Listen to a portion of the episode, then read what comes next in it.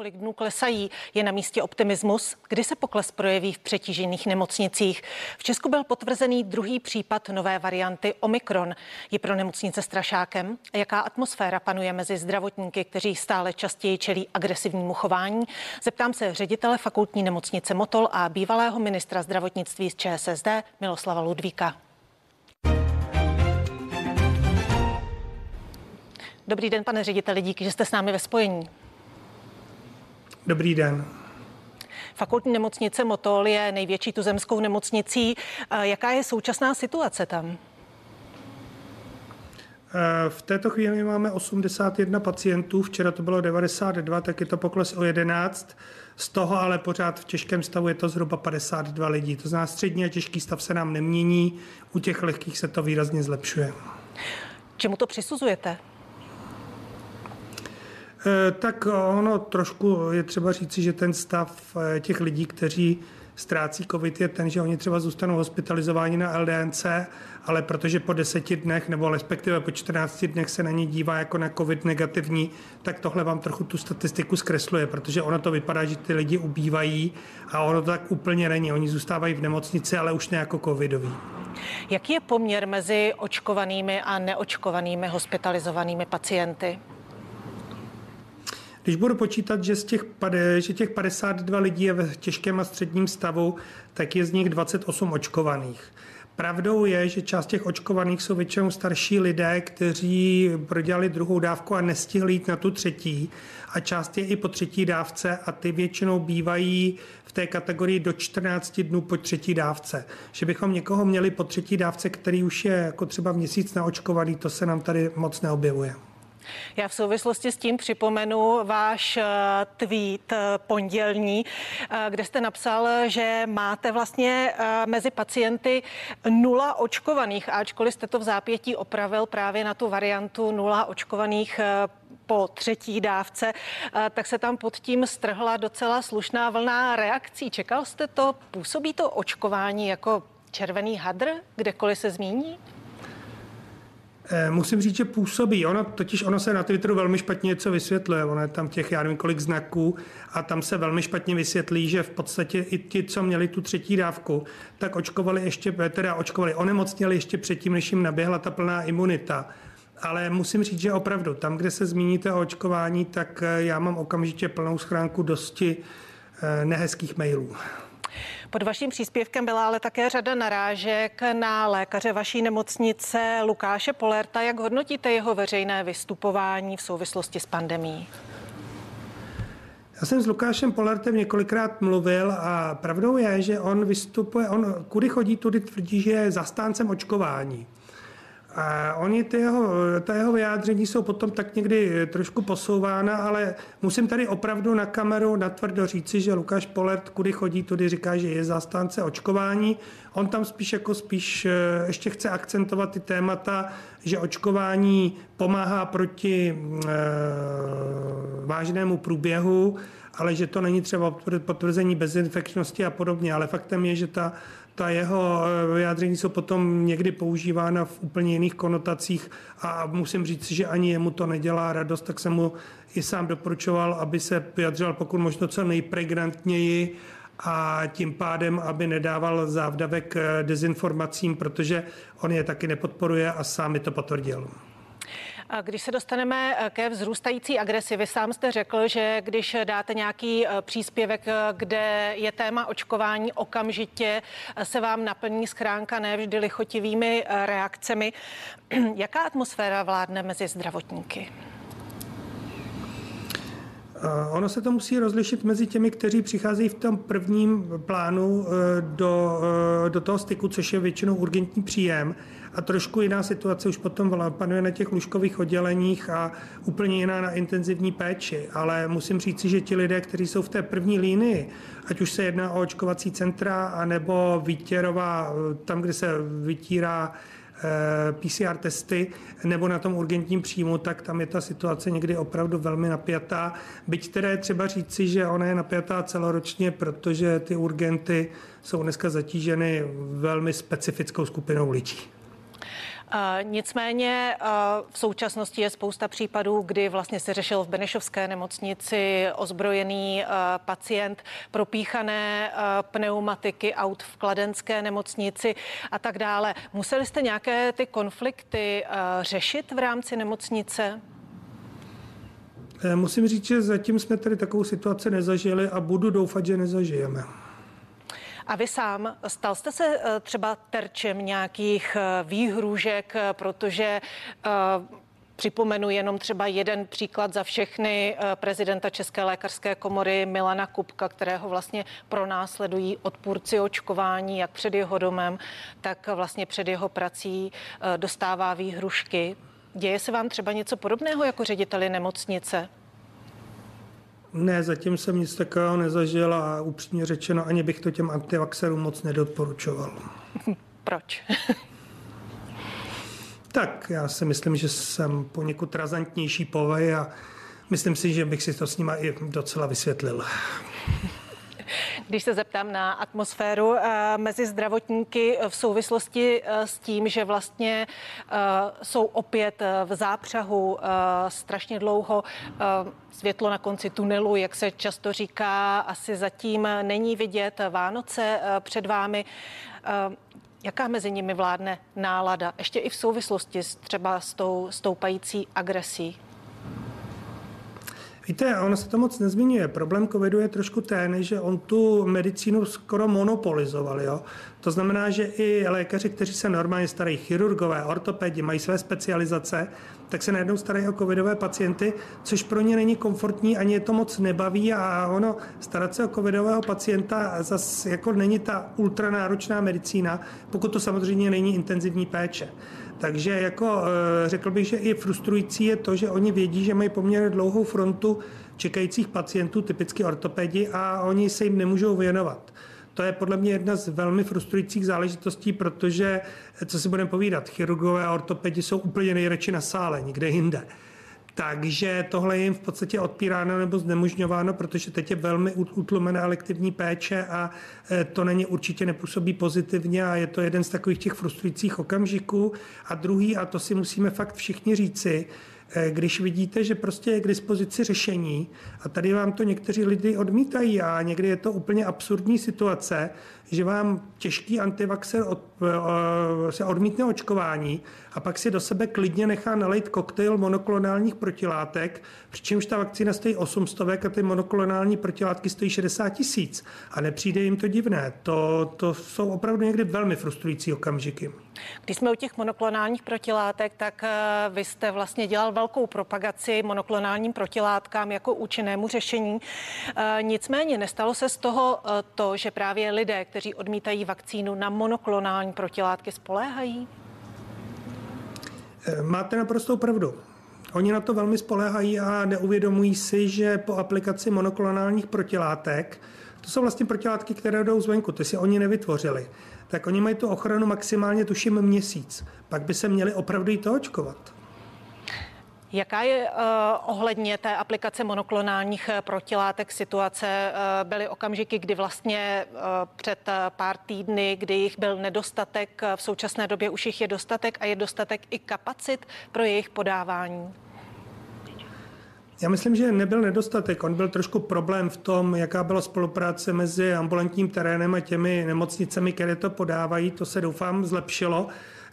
Teď spíš ta otázka vypadá tak, že trošičku se přitvrzují kritéria pro jejich podání, protože máme jich nějaký počet a je o to teda teď velmi, řekl bych, enormní zájem, takže z tohoto pohledu se ta situace zlepšila a uvidíme, jak se věc bude vyvíjet dál, protože tohle už je otázka toho, jak bude vypadat situace na světovém trhu. Ty protilátky se eh, jeví jako velmi, velmi účinný nástroj.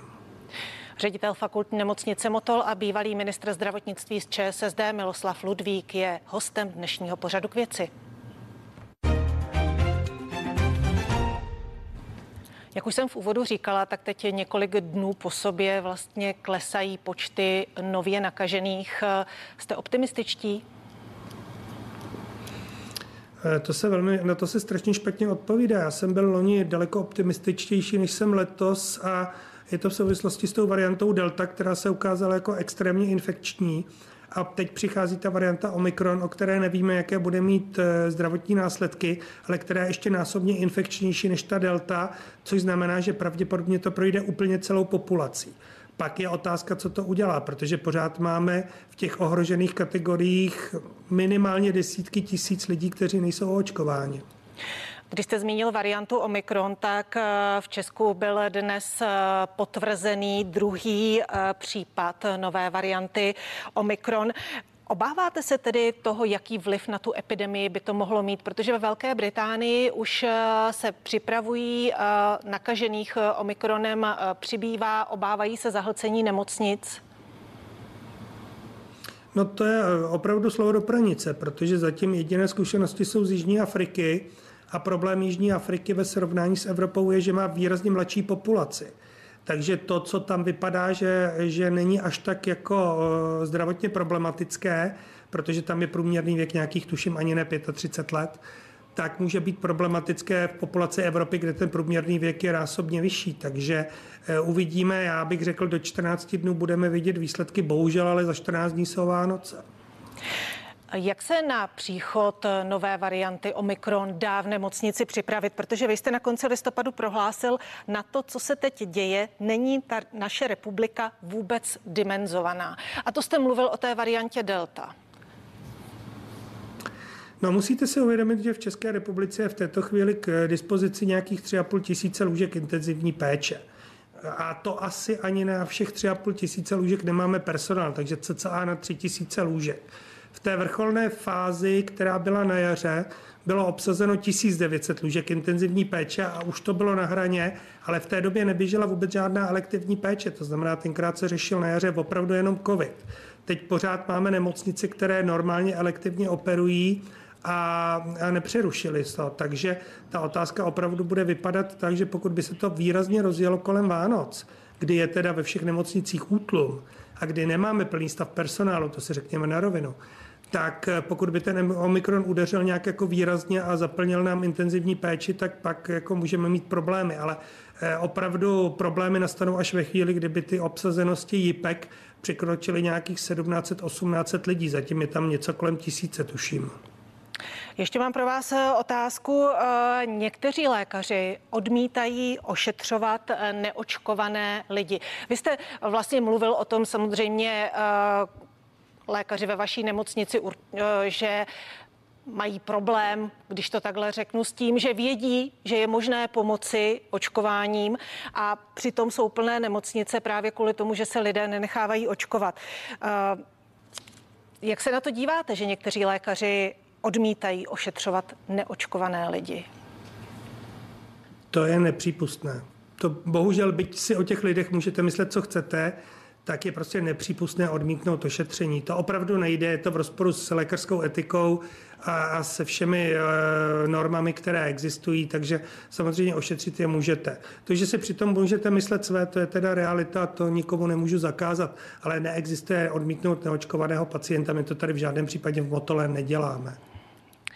Tak když se ještě zastavíme u těch prognóz, vy jste mluvil o tom, že za 14 dnů jsou Vánoce, nemocnice jsou stále přeplněné, ale kdy čekáte ten největší nápor? Nebo si myslíte, že ta křivka v nemocnicích e, už se láme? Protože jste mluvil o tom, že vlastně oproti předchozímu dni máte méně hospitalizovaných. No, my se díváme na Prahu, nebo já vidím Prahu a ta má poněkud výsadnější postavení v tom, že míra pro očkovanosti v Praze je hodně, hodně vysoká. Takže my uvidíme, co to udělá v těch méně proočkovaných krajích, což je typicky moravsko-slovenské pomezí a pak většina pohraničních oblastí a, a to, to prostě na to neumím teď odpovědět. Fakt odmítám dělat jakékoliv prognózy speciálně kolem Omikronu. Nevím. Eh, budoucí i odcházející ministr školství řešili v souvislosti právě s Vánocemi prodloužení vánočních eh, prázdnin dětí. Eh, co by vám to přineslo? Zatím se domluvili na tom, že se prázdniny prodlužovat nebudou. Co by to způsobilo nemocnicím? No, my jsme všechny čtyři existující asociace nemocnic, které v Česku máme, čili úplně všechny nemocnice poslali panu ministrovi Vojtěchovi dopis, ve kterém jsme proti eh, předčasnému zavření škol velmi protestovali, proti tomu prodloužení těch eh, vánočních prázdnin, protože podle našich zkušeností to přinese dramatické oslabení personálu nemocnic. A to je třeba si opravdu říci, že u nás eh, máme v podstatě, tuším, 73% zaměstnanců jsou ženy, a, a určitě z nich minimálně polovina, třetina určitě, možná až polovina má děti do deseti let, takže to je prostě extrémní komplikace, která z mého pohledu by nebyla vyvážena tím benefitem, že to takzvaně ty děti neroznesou, protože mezi nimi je ta, eh, ta, eh, ta infekce jede jako vysokou řadou a nemyslím si, že by to posunutí těch, eh, těch prázdnin od těch 4-5 dní nějak pomohlo, ale významným způsobem by to ohrozilo nemocnice. Takže se neobáváte toho, že nemocnice to odnesou stejně právě tím povánočním náporem eh, na lůžcích kvůli tomu, že eh, vlastně od konce školy do štědrého dne budou pouze dva dny No odnesou. Já nemůžu říct, jestli to neodnesou, ale ve chvíli, kdyby byly ty prázdniny, tak už by to odnesli před Vánocema, protože my bychom opravdu neměli lidi do služeb.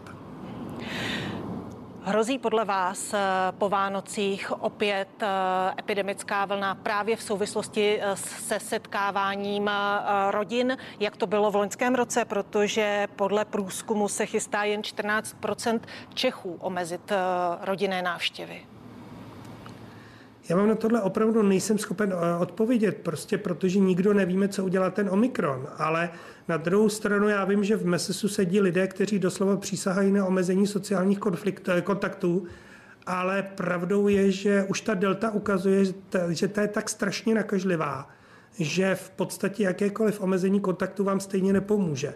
A pokud ten omikron bude ještě nakažlivější, tak eh, to bychom se museli všichni úplně izolovat doma a to, to stejně nepomůže. To se prostě ne, takhle pozná. Takže podle mého názoru hm, Správná reakce je připravit se na případně zátěž nemocnic a znova a znova tlačit to očkování.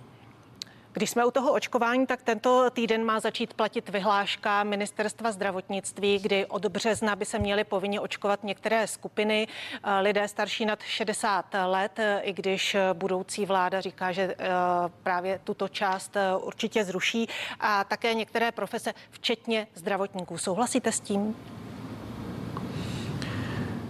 No, my obecně jako ve zdravotnictví si myslím, že panuje převažující názor, že ta povinnost očkovací by měla být všeobecná. To znamená ne, ne to dávat na nějaké kategorie, ale dát to pokud možno eh, co nejplošněji, ale na druhou stranu samozřejmě čím víc očkovaných, tím lépe.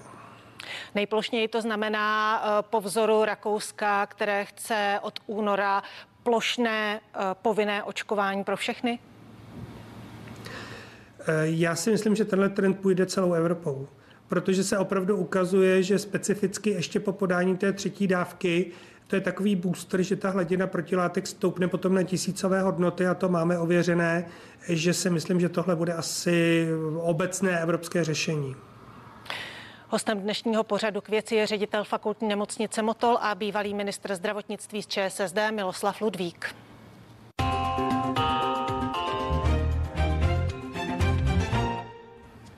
Pane řediteli, když se ještě zastavíme u toho uh, očkování, jaká je vlastně pro očkovanost u vás v nemocnici?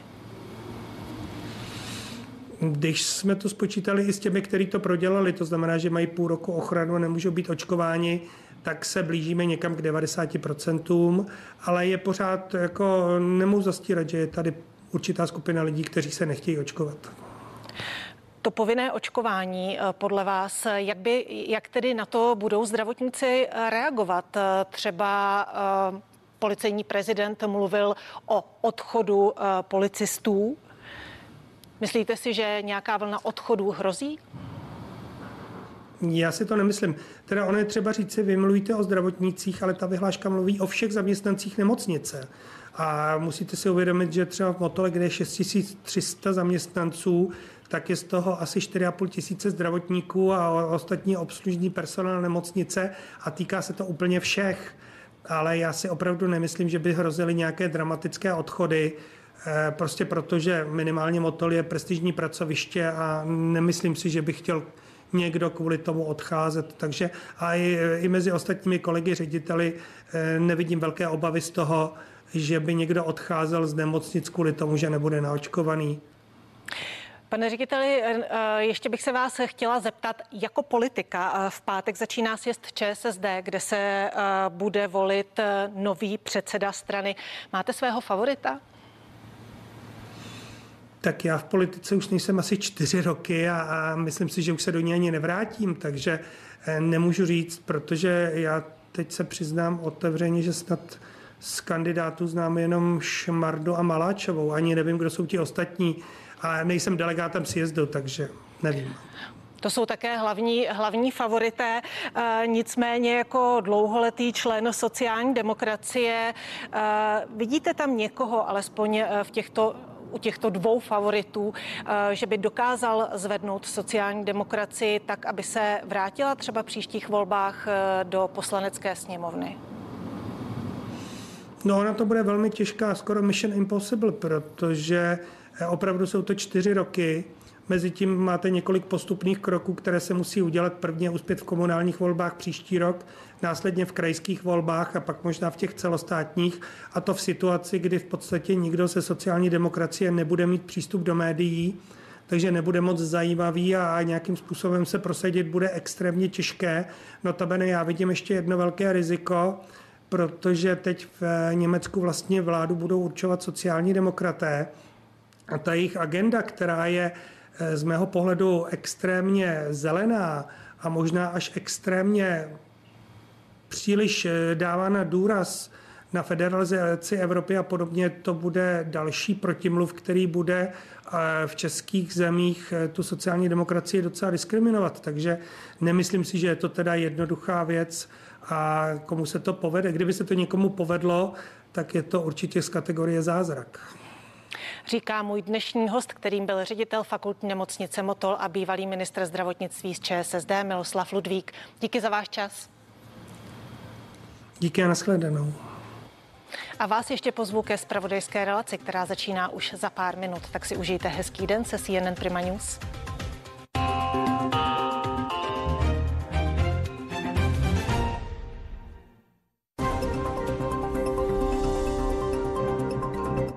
Slavnostní premiéry, bonusové materiály z natáčení seriálů, exkluzivní záběry do zákulisí televizního vysílání.